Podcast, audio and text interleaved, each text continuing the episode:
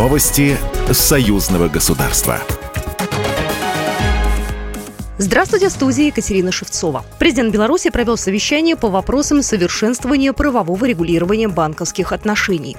Среди участников топ-менеджмент Национального банка, замглавы администрации президента, глава правительства, министр финансов, руководство госконтроля, председатели профильных комиссий обеих палат парламента.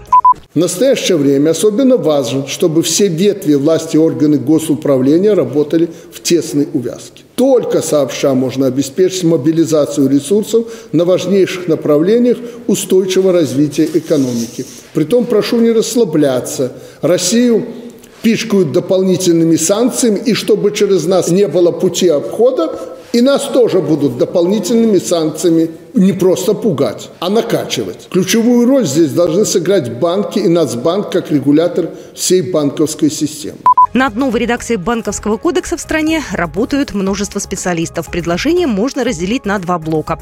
Это законодательные инициативы макроэкономического характера и нормы для регулирования деятельности банков. На совещании глава государства также напомнил, что Беларусь своевременно договорилась с Россией о сближении банковского законодательства в интересах субъектов хозяйствования. «Газпром» и «Газпром Трансгаз Беларусь» продлили контракты на поставку газа в Беларусь на 2023-2025 годы, а также его транспортировку в другие страны через территорию республики в 2023 году. Стоимость транспортировки природного газа через Беларусь в 2023 году может составить 12 миллиардов рублей. Ранее глава Минэнерго Российской Федерации Николай Шульгинов сообщал, что цена на газ для Беларуси останется зафиксированной на три года. Стоимость определена на уровне 128,5 долларов за одну тысячу кубометров. Bye.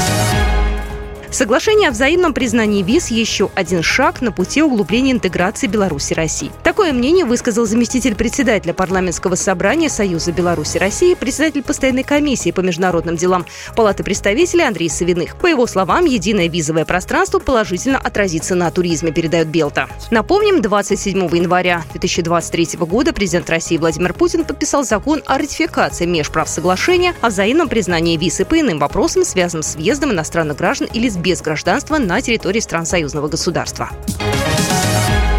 Между Минском и Уфой возобновляется прямое авиасообщение. С 6 марта авиарейс будет выполняться по понедельникам. Вылет из Уфы в 15.50 по местному времени, прилет в Минск в 16.45.